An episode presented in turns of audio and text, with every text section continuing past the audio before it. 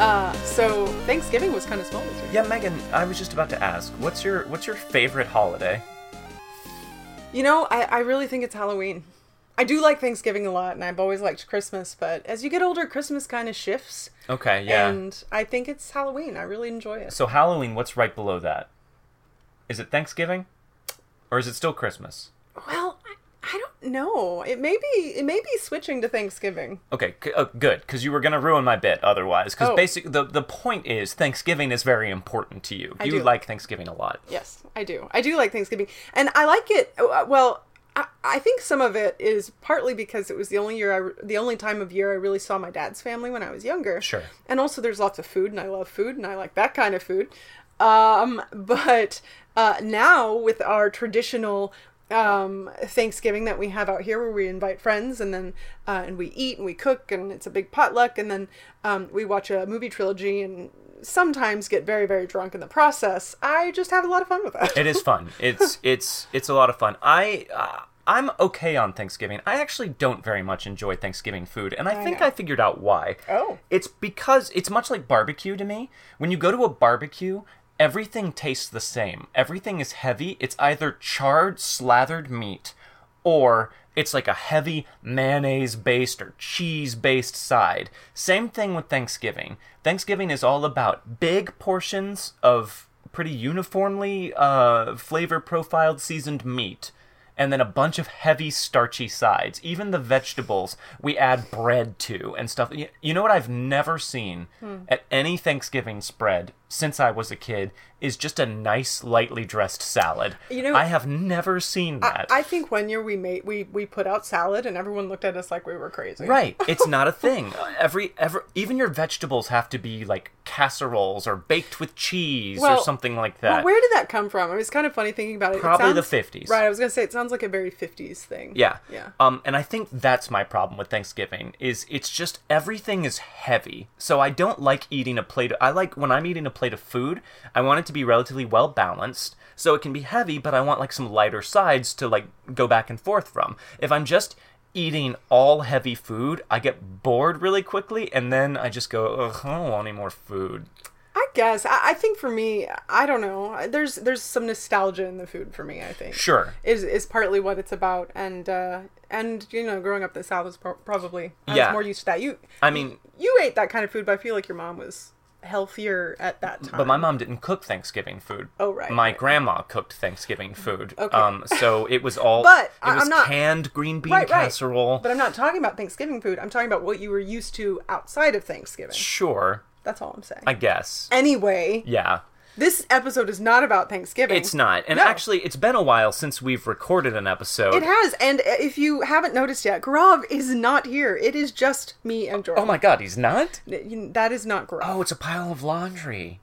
You oh. do that. That that is like the third time you've mistaken a pile of laundry for Grav. Like I that's mean, something. have you ever seen Gaurav and a pile of laundry in the same place at the same time? You know, that's a good point. I don't think that I have. That's right. Yeah. we've had a lot of interpersonal scheduling things come up. Uh, Yes. there's been all kinds of chaos on our end, which has kept us from our regular recording schedule. And unfortunately, we are heading into the holiday season, which might continue to disrupt it. But even though we don't have Gaurav tonight because he is sick, we thought.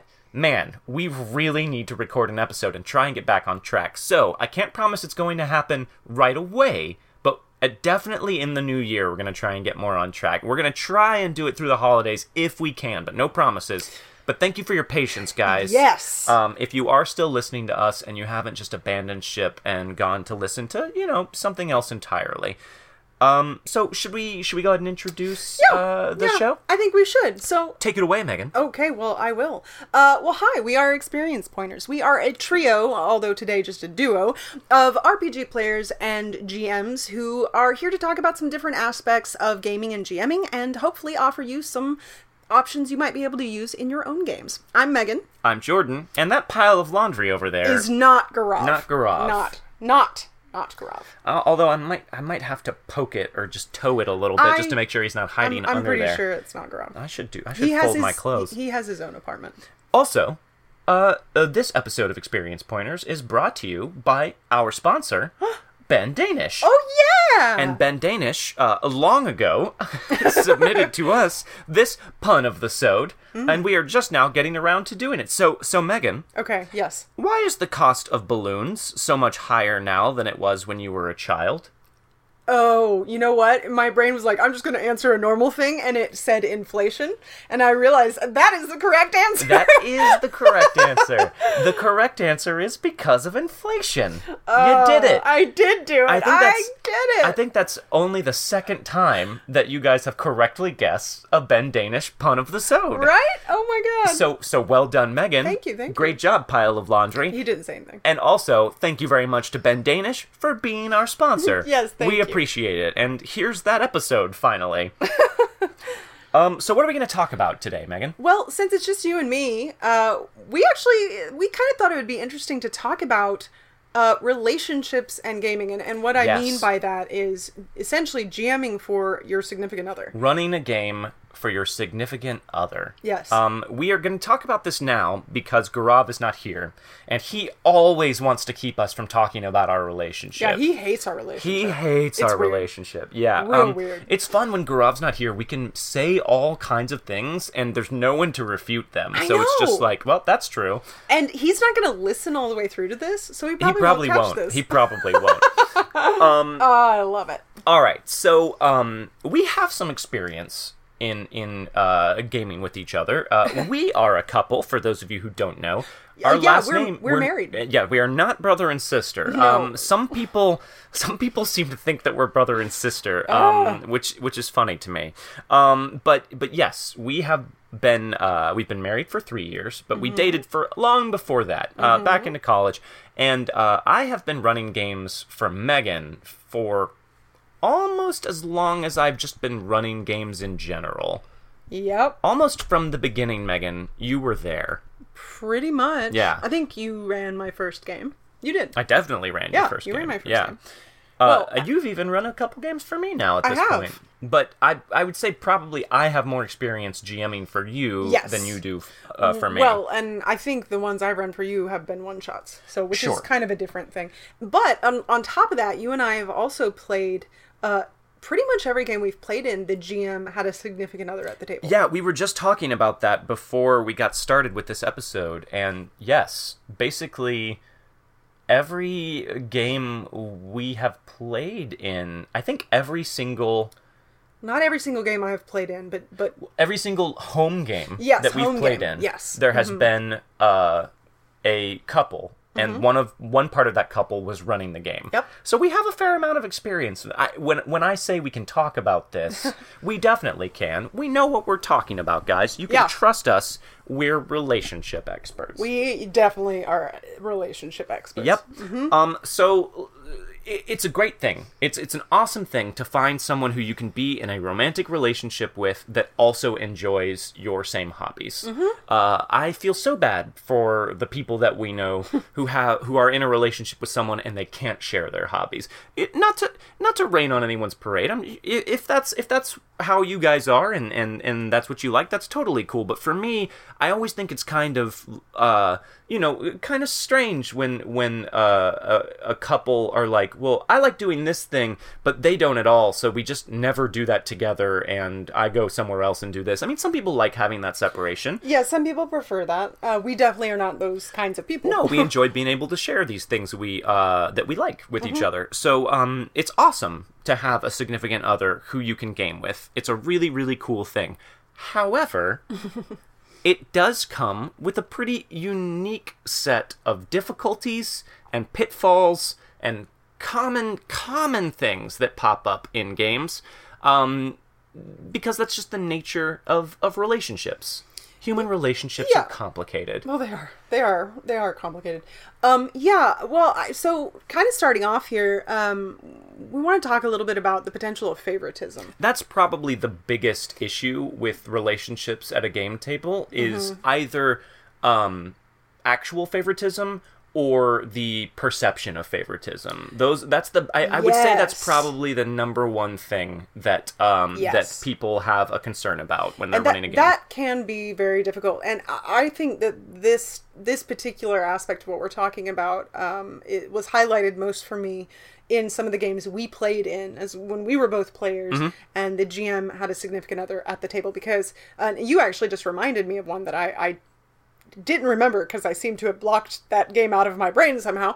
But anyway, um, but uh, yeah, we, we we definitely had a uh, GM who was uh, GMing for their significant other, and they created uh, a lot of storylines and things around that significant other and i don't think that it was it probably wasn't really intentional. Like that would be easy to do because think about it. You're like okay well i'm living with this player and i know this player's character really well and you know and i'm telling this story and oh wouldn't this be cool? Yeah, and I mean, I from what I remember in that game, that didn't bother me a whole lot. Yeah, I don't- uh, I don't she had a kind of element to her backstory that supported kind of having this this extra thread being pulled on. Sure. What bothered me was that they kind of pulled their relationship a little too uncomfortably to the forefront. Now, keep in mind when we are talking about all of this stuff, different strokes for different folks, guys. Yes. If if your game group is cool with stuff,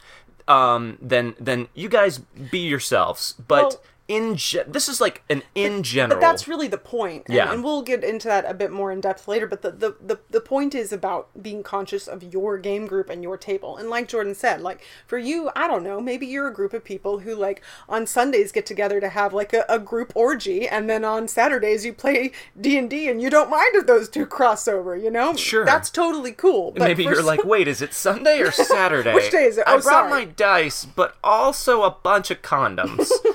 um, yeah, but the, the thing that got uncomfortable was um, her. Uh, there, there was a you know a, a vampiric kind of element to things that are going on. You know, vampires have this whole sort of like sexual sensuality thing that's part of their lore, but um, there was a little bit too much uncomfortable flirtation um, between the GM and and uh, the player, Right. And it, it a little bit would be fine, but it was extended. It was it was an extended amount of flirtation that excluded everyone else at the table. This was an interlude that was happening where when the rest of the party was somewhere else, um, and things got things got a bit intense for my taste. Sure. Um, and and that's favoritism of a kind. Um, Sure. because you're also not only are you showing you know some narrative favoritism to your significant other, but you're also kind of showing some favoritism to your relationship with each other, as opposed to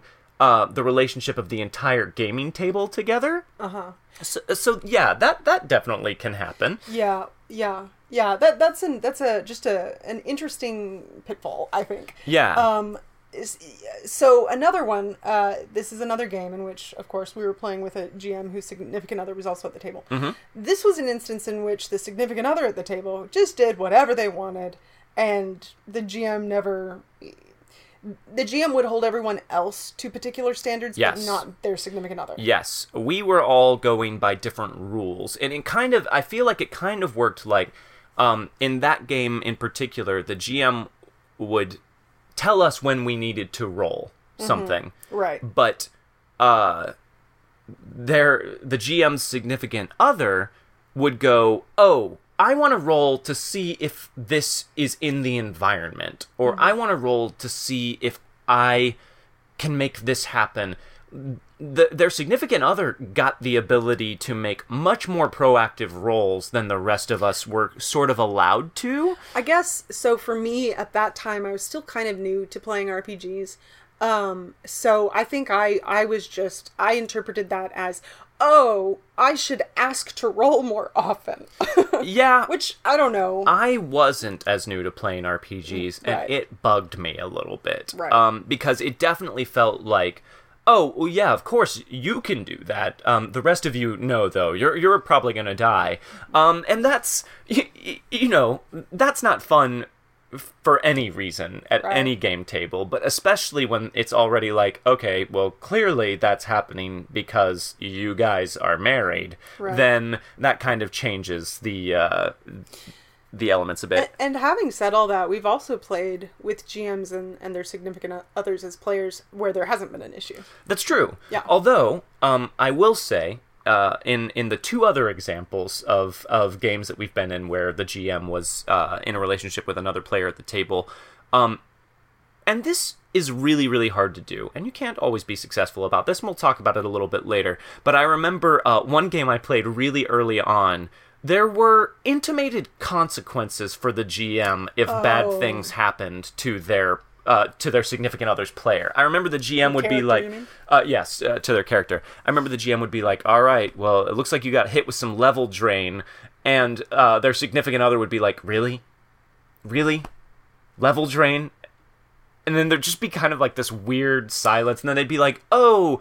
I guess. Wait, did you make a save? Make a fortitude save, and You then know, it'd, be, it'd be like, That is- "Oh, that is okay. hard. And actually, that that makes me think of an instance in Wild Cards in which I feel like that sort of happened between you and I. Mm-hmm. Um, it was when uh, Rosaline, she, uh, it was the Jack of Nines episode, so That was season two, episode ten, I think. Yes, and um, she basically got what was it? Uh, oh, my charisma got Yes, you knocked out. It you was from fear. You failed a guts check, and you rolled randomly on a. T- I rolled randomly on a table and got mark of fear for both you and Howl. You and Howl failed the same guts check. Right. So if you all watch Wild talk about it all, you know that Rosaline. Uh, I built her to be charismatic. I built her. I mean, she's a high class escort. She's a manipulator. She utilizes her charisma, her persuasion, effectively. And her attractiveness. And her she has the edge attractive. Yes, and her attractiveness, and and his initial thing was to say that, uh, like essentially it aged Rose, and and I remember getting so upset, and I think that I would have gotten upset at any GM, but my ability to hide how upset I was. Uh, was impaired by the fact that he was my significant significant other. I think, and and, and this, I'm I'm I'm not making assumptions exactly, but I'm kind of like applying things uh, on the back end here because Sure. some of it, like I said, I think I would have been upset no matter what. And really, what I was upset about is there's there's sort of this dynamic, of course, in culture of uh, of taking away a woman's um, beauty is way more harsh on a woman than it is a man. And Yes. i really didn't that was really upsetting to me especially for a character that i had created all about that. And for me personally i like to create attractive characters because i've been told all my life that that's most of my worth which i don't like. But i also within that have stayed away from creating characters that are overtly attractive and i finally did and then she got hit by that Right. pretty early on and it was just like a but really what i'm trying to talk about so that's the issue i don't think the issue i had or how what actually happened that there was anything wrong with that We bring just- this up to say that we are not um we are not above making these same right mistakes. but what i'm trying to yes that's what i'm saying what i'm trying to say is it can be really hard when you're comfortable with someone to be able to maybe uh uh not limit but just filter yourself like you would with somebody maybe you aren't as comfortable with Yeah. that can be really really difficult and and we we want to talk about what we feel is the best way to handle all these situations kind of at the end after we talk about the issues so we'll get to that we will. so having said that do you want to go on to the next point I, I do, but I would like to address this Oh, okay, really quickly okay. because, um, and and if you are watchers of Wild Cards, um, or, or even if you're not, um, you can go and watch this moment in the episode. You can see it. It's Oh my season God. two, episode ten. I tried and it's it. relatively early on in the episode. Um, it's it's it's when Jack O'Nines reveals himself before you guys get pulled Yes. into the hunting ground. So you Yes. follow Presley Riddle out into the woods, Right. and he reveals he wasn't Presley, he was Jack O'Nines in disguise. Um, and his horrific transformation was what you failed your guts check against. Um, now, in Savage Worlds and in Deadlands, it is a it's a harsh realm. There's a bunch of stringent penalties on things, and I rolled randomly on a chart, and I uh, mark of fear was what came up for both of you. I did uh, Gaurav's character first, and I I went with the standard like you get a streak of white in your hair. Right. Uh, I didn't want to do the exact same thing for Meghan's character back to back because that seemed lame. You both get streaks of white in your hair, so I tried to think of something else that would negatively impact their appearance. That's what it's supposed to be. And I went with it makes you look a bit haggard, um, and it ages you prematurely. Um, there's it, it deepens the lines on your faces, on your face essentially. Um, I do not regret that decision. I, I, I later um, changed it to a, an air of hauntedness about Rosaline that kind of makes her a, a little bit more off putting. Um, and I did that because I realized that my uh, knee jerk response to make her look haggard was also based in this sort of like cultural um, kind of valuing women based on their appearance sort of thing. But I do remember in the moment. Because I could tell Meghan got really upset at I me really upset, quick, and if you watch, you can see it happen. Yeah. And I remember going, "What? What? No, this is just the game. This is just what happened. Like I didn't choose to Right. do this to you." Right. And there was an element for me of of needing to realize that this is a journey for these characters and they will change. Yeah. And I, I don't think I was ready for that yet. And I understood it better later on. I went, oh, okay, right, of course. Especially in a world, like you said, that, that is, is a Savage Worlds, but also especially Deadlands. But if you watch after that moment, it throws both of us off our game Oh my God, for yeah. a pretty long while. It really did. It was really it was hard because I was I was I was really upset and I I kind of I I wanted that to be known in a sense, but I also didn't. You know, there's this balance to it, and and yeah, it was aw- awkward.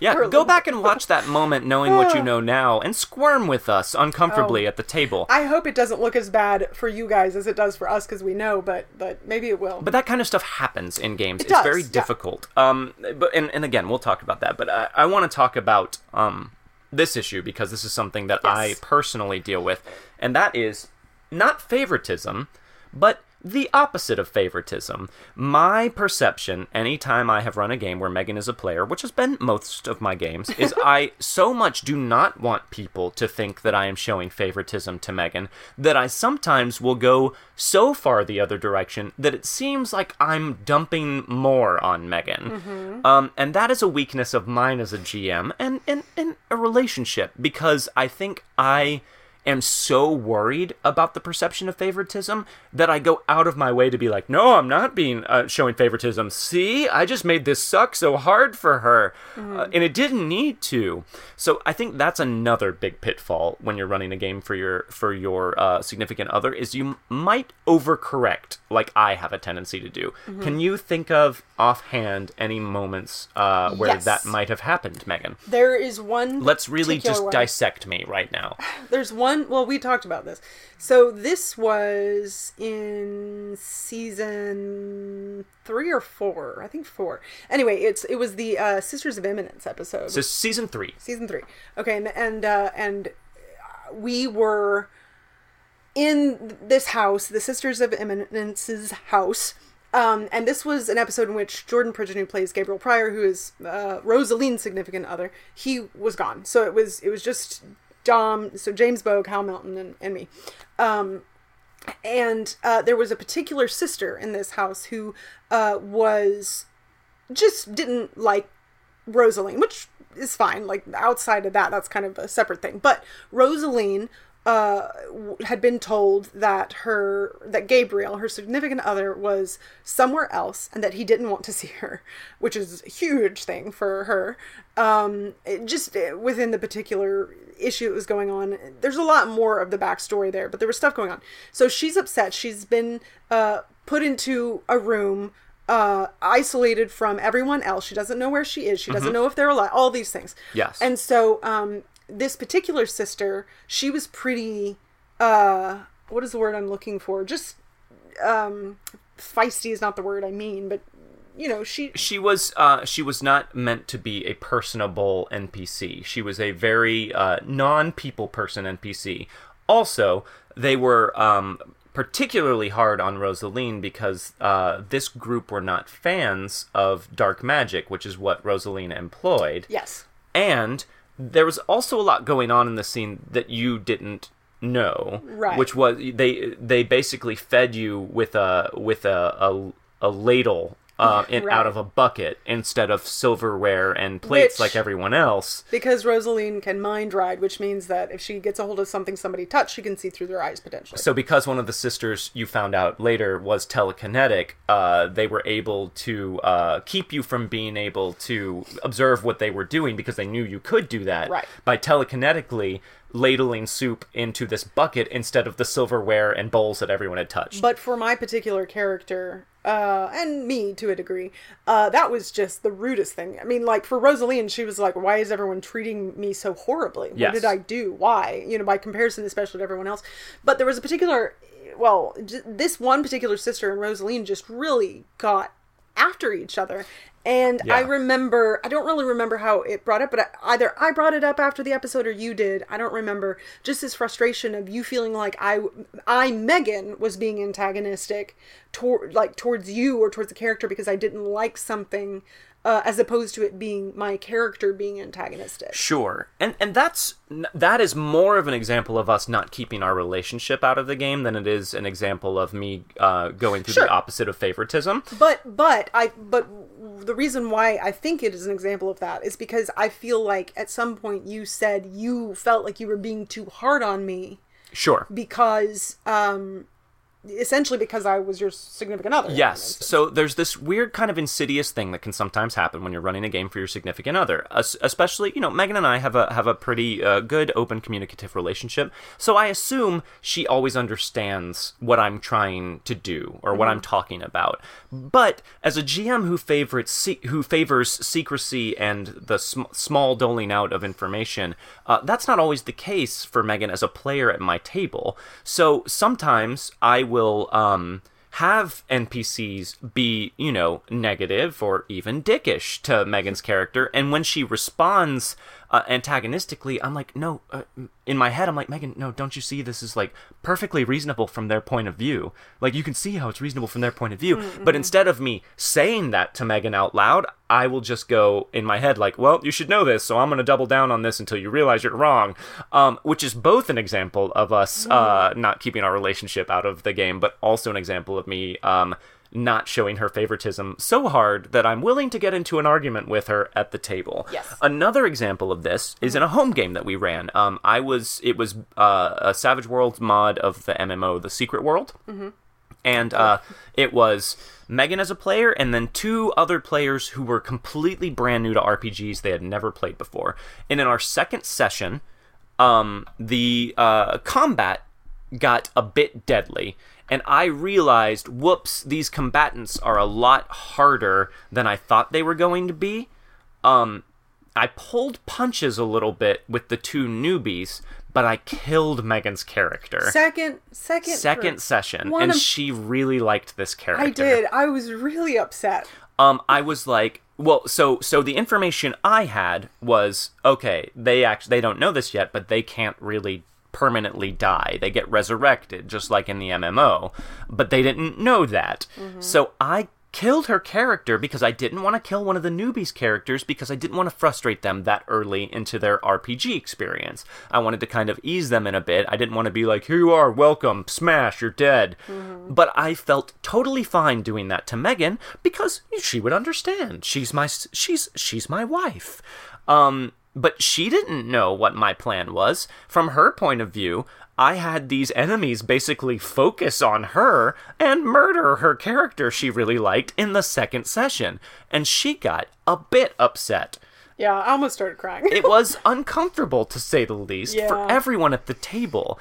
But then I was like, but you come back to life, which I then, of, of course, had to worry about seeming like I was capitulating to her getting upset, which wasn't the case at all. I was just.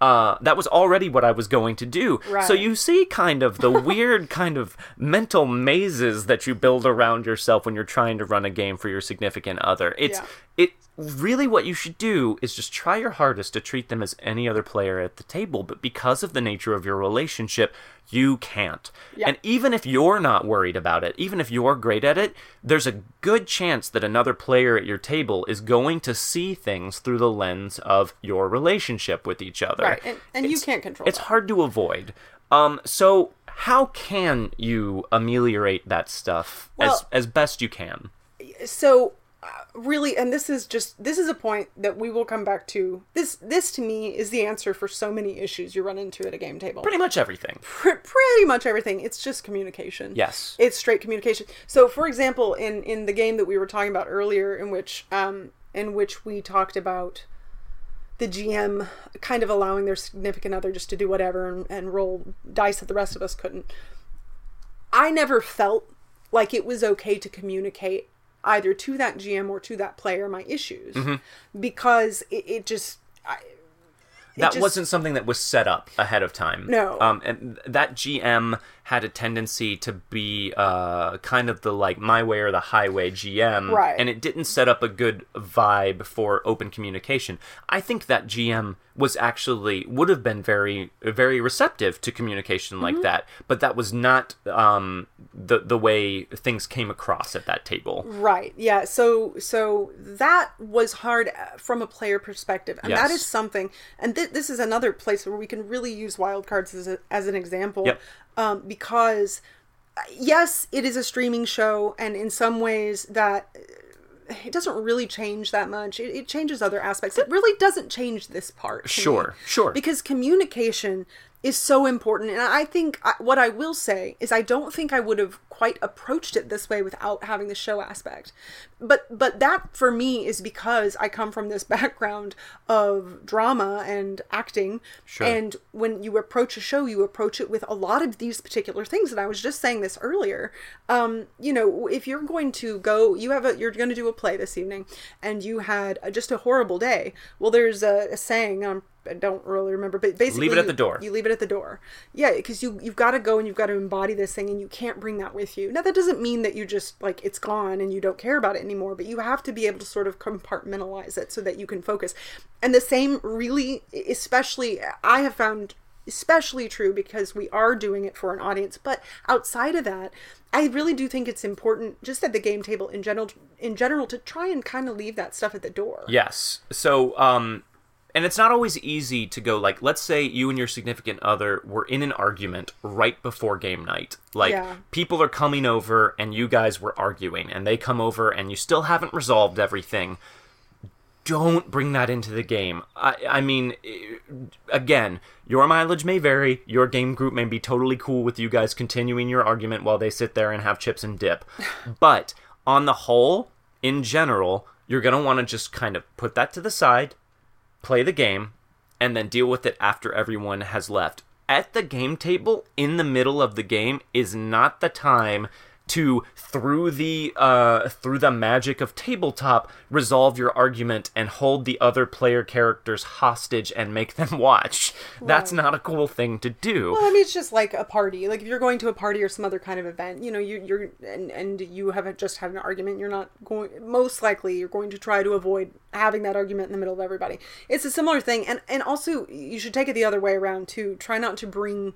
Uh, what happens at the game table into your relationship? Yes. that's kind of a different thing. It is, but but it's an important thing to keep in mind when you are running a game for your Yes. significant other. Remember, in general, most game groups are good. They're good people who want to have a good time together. Most GMs are good. They are there to facilitate their players' adventure. They're there to challenge them, but not punish them. I, I am an optimist, and I believe that most gamers want to do that. So know that sometimes a bad roll of the dice or things like that can cause pretty drastic misfortune for your character doesn't mean that you should then punish your significant other GM in your relationship because of something they did to your character. That's a bit out of their control. Well, and I also think it's fair as the GM to treat your significant other's character as you would anyone else's, and that can be hard. Like we said before, it can be hard whenever you're trying to make sure that you're doing that. It, it can be hard, but but I really think just on the player perspective of it, when you are playing in a game that your significant other is GMing, You've got to remember that they have a lot that they're trying to keep in mind. And they're, if you're worried about it, they're probably also worried about it if you haven't, you know, already talked about that. And and you got to give them a break. yeah, I, I want to actually really do. I want to go back to that uh, season two episode ten of Uh-huh. of Wild Cards, um, where where you got upset about about that. Um, if you watch as as we go, we're both uncomfortable after that. Meghan's upset, and I can tell why. But I, you know, I'm in the middle of running a game, and we're Mm-hmm. also on stream, so I can't stop things and be like, "Hey, let's talk about this." Um, but there is a moment in running that game that I remember. I decided, you know what?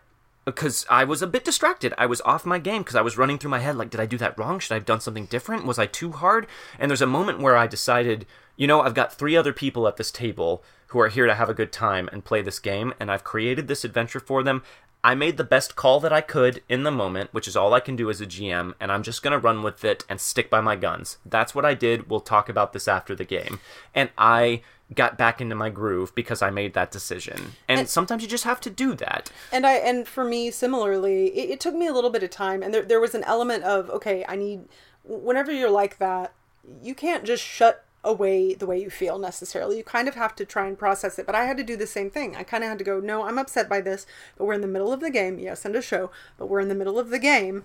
Uh, and uh, also, there are three other people at this table, and it is not fair for me to drag everything down for this. And I felt bad. I mean, part of the reason why I had a hard time with it it was because it it was in the middle of these other people you know Right. it was like okay now i feel awkward and i can't just shove it away because i don't work like that some people do i don't um, but i needed to go through the process and it took me a little bit of time that episode wasn't easy but i did eventually similarly go okay we'll deal with this later this this is not an issue to be handled right now Right. And we're not, you know, talking about this to just be like, let us tell you this in depth story about this one time our relationship came into play at a game table. We're, we're talking about it to show you that it's very difficult to to do this to keep your relationship outside of the game table. Sometimes it's going to filter in but the important thing is what do you do when that happens? You have to remember that there's other people at the table and this isn't just about your relationship it's also about the whole game table and the experience of the game. Well, and also if you have in if you have taken the steps to try to avoid bringing your relationship into the game and vice versa, most likely on either side, this is not a malicious thing that has happened. Right. You know, so I think it's. I mean, you know that that's sort of um, dependent upon your relationship, I suppose. But but assuming that you have a good positive relationship, most likely that is the case. Hopefully. Yeah. Um, so on top of all of this, what I will say, just communication in general is so important, and that is one thing that I really think, I really, really, truly think has has been some of a, a large part of the success for wild cards, or or you know what I think is success. sure Um, is that we communicate so well, and we we, have- trust each other. We do, and and part of that is Meghan and I talk about this stuff outside of the game.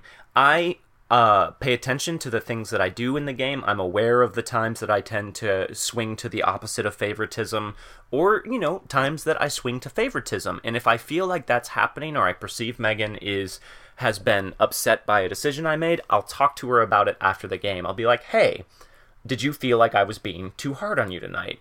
Or I'll say things like, hey, if you ever feel like I'm being unnecessarily hard on you because I don't want to seem like I'm showing you favoritism, talk to me about it. Tell me afterwards and we'll figure it out. Right. Well, but even on top of this, it's about communicating with everybody else. Yes. So this is one thing. So I think we did this before. The, major time that we did this was before season three began. Is we we sat down and we like with the whole cast. We were like, hey. What do you have? Like, what problems do you have with me as a GM? What problems do we have as each other as players? What what do we feel like is not being focused on or is being focused on too much? Let's talk about uh, we're going to step on each other's toes and that's okay. You know, we basically gave each other the permission to kind of open up and take risks and to be able to, to know that if the risk I take, uh, infringes too much on someone else that they'll tell me and vice versa. Yeah. And and then that's what I mean by why I think communication for us, especially in the way we play this game, we we try we focus very heavily on RP and Yeah. and creating grounded characters as much as we can within this world, and it's really important. And again, this really comes in a lot of ways from our acting background and performance Sure. background, but that doesn't mean you have to have that. I don't mean to harp on that so much. Really, why I'm utilizing that is for the example and where it came from and why. But it's also something that's important in any home game, no matter your background. A lot of people think, oh, we had a session zero, and as a GM, I told everybody, you know, talk to me if you have any problems. You can message me, you can text me independently, or send me an email, or whatever. Uh, if you have any issues, and I'll work on it. I want everyone to be happy. But just because you said that one time at the session zero doesn't mean that that's the only time you have to say it. In order to really facilitate and encourage good communication at a game table, even in a home game, which y- you should value because it will do a lot to up the quality and the happiness of your game, um, you have to repeat that to people. you do and then on top of that and this is actually something that i brought up with jordan recently is that it, it- when you're dealing with a significant other at the table it's really important that you and your significant other vote both if you can voice to the other players that hey if you have an issue you know like f- for wild cards i told jordan i was like you need to tell them again. Not necessarily because i think they have an issue but in case they do if if dom or jordan or Gaurav have an issue with me that they can talk to you about that Yeah. that both of us are okay and want them to do that. Because we have talked about that previously but i realized i was like you know what? We should probably repeat that. Yeah. because we- forget it. I mean I, the example i used earlier is like you don't tell somebody you care about i love you one time and that's it you never have to say it again. You know you tell them over and over again because you want them to know that and because we like to be reassured and things like that. Reassure reassurement reinforcement. Yes. and also like especially if i mean typically you can tell if something is off at your table. Uh, Mm-hmm. there, there will be signs of people like maybe uh, not having a great time. So that's another great time to just kind of be like hey i just want to remind everyone again if you're having any issues with with the way i run games or anything that's going on please talk to me. I want to be able to make this better for everybody. And then honestly listen to what people bring you because you did invite them to. Don't be defensive. Right. just listen to what what they are dealing with and then try and look at it from their point of view and try and make that better for them. That's your job as a gm you're not just there to tell a story and and challenge your players. You're also there to kind of make sure everyone's having a good time. Right, but on that line, or if you realize that whatever it is that they want you to do is either asking too much or not something you want to do, then you realize that they are not, you are not the GM for them. sure. That, that- I, because it's really important to me, especially in situations like this, especially for GMs, it is not your job to make everyone, to give everyone the exact game they want. right and that's kind of i, I would say that's maybe That's even a different topic issue. for another episode It is, but I think it's really, really important to always reiterate that on Yeah. this kind of stuff because I think we often hear more. We more often hear, uh, you know, listen to other people and do what they want, and and and I think it's important to add that that what you want and what you value and what's fun for you is also important. And Yeah. It's really about finding the right match. absolutely Um, and there was another thing I wanted to say on top of that that I can't remember now. So. Well, I, I'll just say I, I think we're we're pretty much drawing this topic to a close. So s- just to kind of sum that up, um, communication is really the secret to to doing this successfully. So open communication with your significant other as a player. Open communication with the other players at the table about, hey, yes, my wife or my girlfriend or my boyfriend or my husband or whoever um, is a player in this game, and I am the GM. But I want you guys to know I'm not trying to show them favoritism. I'm not trying to dump on them too hard. If you ever feel like that's becoming an issue that's affecting your fun, let me know. let us know. think of your game and your group as a relationship. I mean, really, when you think about it like that, you, you it is that. I mean, a Sure. game group is like a group of people you come together to create with. It's almost like friends. well, it is almost like friends. um, but but really, there, there's um there for some people, I would suspect a lot of people that's a there's a form of intimacy in that, Mm-hmm. and um having that communication and being able to build that trust. I mean, you can you see that in just a, any kind of relationship, in a romantic relationship, in a friendship, in a a, a a sibling relationship. How much value that brings, and it's the same at your game table, especially when you're working together to create something. That is a vulnerable. That can be a vulnerable thing. It be. really can be and and i think acknowledging that it, it just can create such a warm wonderful environment for you and your players to come to and to just have fun together. Uh, open communication, good, authentic channels of communication uh, at your table will 100% make your games better. It, Yes. it really will. And and you might be sitting there thinking to yourself, "Well, great, Meghan and Jordan, you guys have talked for quite a while about this, but I'm not currently dating anybody or I don't have a significant other or my significant other doesn't like to play games. So this doesn't really apply to me." But I'll go, "Aha, doesn't it though? Haven't you ever GM'd for a group where one player was a really good friend of yours and some other people were people you didn't know that well who were new players? Same things apply. You have an existing uh relationship that's more Mm-hmm. defined with this one person at a table, your best friend who's your gamer, and I have seen just as much favoritism from GMs towards their best friend Yep. as I have towards their significant other. So it's still stuff that's good to keep in mind. Your relationship with everyone at your table might be different, but as a GM, it's one of your responsibilities to make sure you're giving everyone their equal moment to shine. And as a player, it's your responsibility to let other- people have the spotlight sometimes. So really, it applies to everybody. It really does. It, it really, really does. So, yeah. I think I think we did that pretty well. I think so. And I just want to say, too, One more final uh, on sorry, one more no. final final note. one shut up uh it it th- none of this is easy. I just want to say because we can sit here and talk about this and of course we've told you uh, times in which it did not work but it, it, it especially if this is not something if communication like for me my family does not know how to communicate. I grew up and needed to learn it in a different way and it took me time. It's not easy and we are not by any means trying to say that it is but i Nope. think that in everything you do the value of it, you'll be blown away. If you can figure out how to do it, even if it's weird and awkward, like still do it. Push through. Push through. Really, it makes a difference.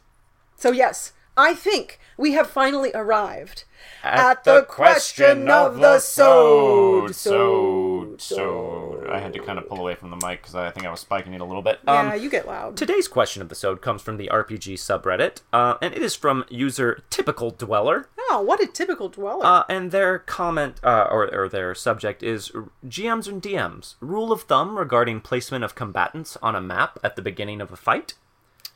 And their uh, question goes on to say, uh, sort of a general question for any game that uses a combat starts with initiative rolls type system. Uh, so you have a fairly open area that your PCs are exploring, and they encounter hostiles. Maybe they told you their uh, party marching order. Maybe they didn't. Uh, maybe they have a standard marching order. Maybe they don't. What do you do when they encounter hostile creatures? What is your uh, general rule of thumb for where everyone is placed at the beginning of a combat? And I thought that was kind of That an interesting question. is not a question I would have ever thought about. And the reason for me, and again, I've not GM'd as much, and the things I have GM'd uh, didn't have a lot of map focused combat. I think only GM'd anyway. Um, but because for me, that is completely dependent upon the story I'm telling with this combat. Well, let me illustrate uh, a a reason why this might be important for Okay. you, Meghan. Um, so let's let's say I'm GMing for you as one of the players in that situation. You guys are exploring a pretty big open field, and I'm like, uh oh, goblins jump out and attack you. And I put a battle map down. I, I'm like, put your put your um, party members here in the middle of the map, and then I put goblins like all but right on top of you. You as a player might go, uh, ho- hold on, the goblins were right next to us and we had no idea. That might seem weird. Um also if maybe one of you happens to be or a lot of you happen to be really good ranged attackers and i just happen to put these goblins all within melee distance of you you might go huh that's kind of crappy. But I think what I'm saying is if for me if it was like okay here's this field where you know you guys I would probably go you guys are coming in from over there most likely because Sure. I would probably go okay this is my combat in which um there's the potential for them to be surprised or I don't know whatever and then I would place the goblins uh if they were being surprised then you know it would be like okay um, they're coming out the trees or if i needed yeah yeah because i would i would essentially go okay the the party is coming in over by that tree because they've been surprised and this goblin's going to jump down from the tree. Or if it's like okay they're going to walk in and they're going to see these goblins before the goblins see them then i'd probably put them further away. Sure. So to me but sometimes it's a random encounter um, if you use random encounters which i don't think you should but that is not something i think i would ever use Right. So this actually, I found this an interesting question because I had never thought about this before. Yeah. But I do have a rule of thumb. I had just never realized. oh what is yours Uh, so I have always just thought of it as, oh, I'm just kind of eyeballing it and I'm putting these things where it makes sense. Um, but I think, thinking back after looking at that question, I tend to arrange the combatants in an uh, area around the PCs where it takes them a turn to, like, they are within the ability to move in and attack on the their first round Who? in combat. the, the, player- enemies the enemies or the players. Well, I basically I go I go a combat has started when everyone is close enough to get into fighting range. Sure, and that makes sense for multiple reasons. First of all, you it's not fun to spend multiple rounds. Like there's no point in spending rounds just trying to get somewhere unless there's a reason for that. Right, and there can be, but can this be. is a general Right, thing. but that's what I'm saying. Generally speaking, there's no point to that. That's that's a waste of time. right. Um unless they're like surprising the PCs, it does seem kind of crappy to drop them directly on top of your PCs. sure. it does like i guess logically in my mind you have always sort of gone okay you guys are here and then everything else is around you I think actually now I'm really thinking critically about this because I never have before. What I'll typically do is I'll draw the, I'll draw the field of battle or I'll have it pre-drawn because I know there's going to be a combat at X location or whatever, and then I'll go okay. So you guys said you were over by the campfire, and you'll be like yeah, and I'll go okay. Put your minis where you are by the campfire. Right. Then I place the bad guys. So I let you guys place yourselves first, Right. and then I place things in dramatically interesting uh, Which- which is- locations around you. which is what i would do unless um like i said i was like okay i want it to happen this way so i'm gonna put them here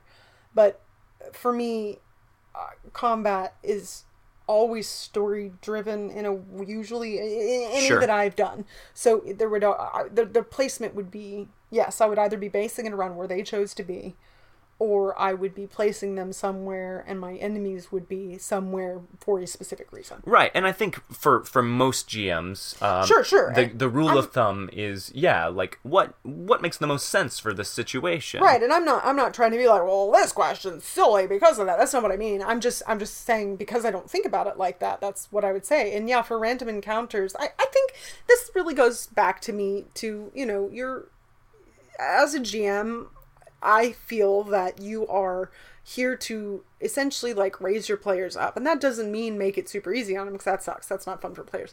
But, you know, you don't want to just completely like destroy them and blindside them. That that's not fun. You want to set them up for success as much as you can. Right. Unless there's a, you know, some other reason that you're not. So I think if it's a random encounter, you should set them up. You should know what your players' strengths are if you can. You know, if you've been playing with them for a while, and you should set it up in such a way that they're not just immediately hamstrung. Yeah, and I, I found this question interesting because it, it's it's one of those things. I've been GMing for a while, and I'm pretty comfortable with with myself in the GM's chair at this point. But I had never actually taken the time to think about that. What is my rule of thumb for the beginning of combat? I just have a thing that I do, and I don't really think about it, but it makes sense to me. But sometimes it can be really useful as a GM or as a player to step back from the things you always do and go, why do I do that? Mm-hmm. What's the reason for that? And if you can look at stuff that you do at the table from a different angle and look at it critically, you can actually kind of learn some interesting things about uh, your behavior and um, and what you're going for at a game table. And I just thought that was kind of an interesting Well, insight. It's sort of yeah, it's sort of about distilling your reasoning or your intuition or whatever it is. You know, going, oh yeah, why do I do that? Oh well, it's because I think about it like this, and and being able to, in this instance, sort of impart it to somebody else. Not like your it's your wisdom, but you know what I mean. It's just yeah, it's interesting. Yeah. So uh so yeah, I we'll be posting that link in the show notes, but I think that's pretty much for this episode. I think so too. Um, so, uh, what do you say, uh, Meghan, and also pile of laundry? a pile of should we should we go ahead and do our our? That's just oh right, sorry, but we haven't towed it yet to make sure it's not Gaurav. I think I don't think it is. I think I, he, he he can't Fine. sit there and not say something that long. so, but but Gaurav, wherever you are right now, wherever you are, uh, sitting in your apartment, uh, We know where he in the dark. I why hope would he be sitting in the dark? He's probably playing one of his millions video games. He's probably sitting in the dark. Um, I hope he is suddenly struck with the urge to say a certain thing to end this episode of Experience Well, Pointers. Yes, and also, but right before we end it, again, as we said, this is the holiday season, so hopefully we will have another one for you soon, but it might be a bit, continue to be irregular for a little We're gonna try. We're gonna try. We're gonna try, but On that note, Gaurav out there in the distant. Uh, Darkness. Dark, yeah. In He's the in the void. dark. He's in the void. Uh, until next time, until guys. next time.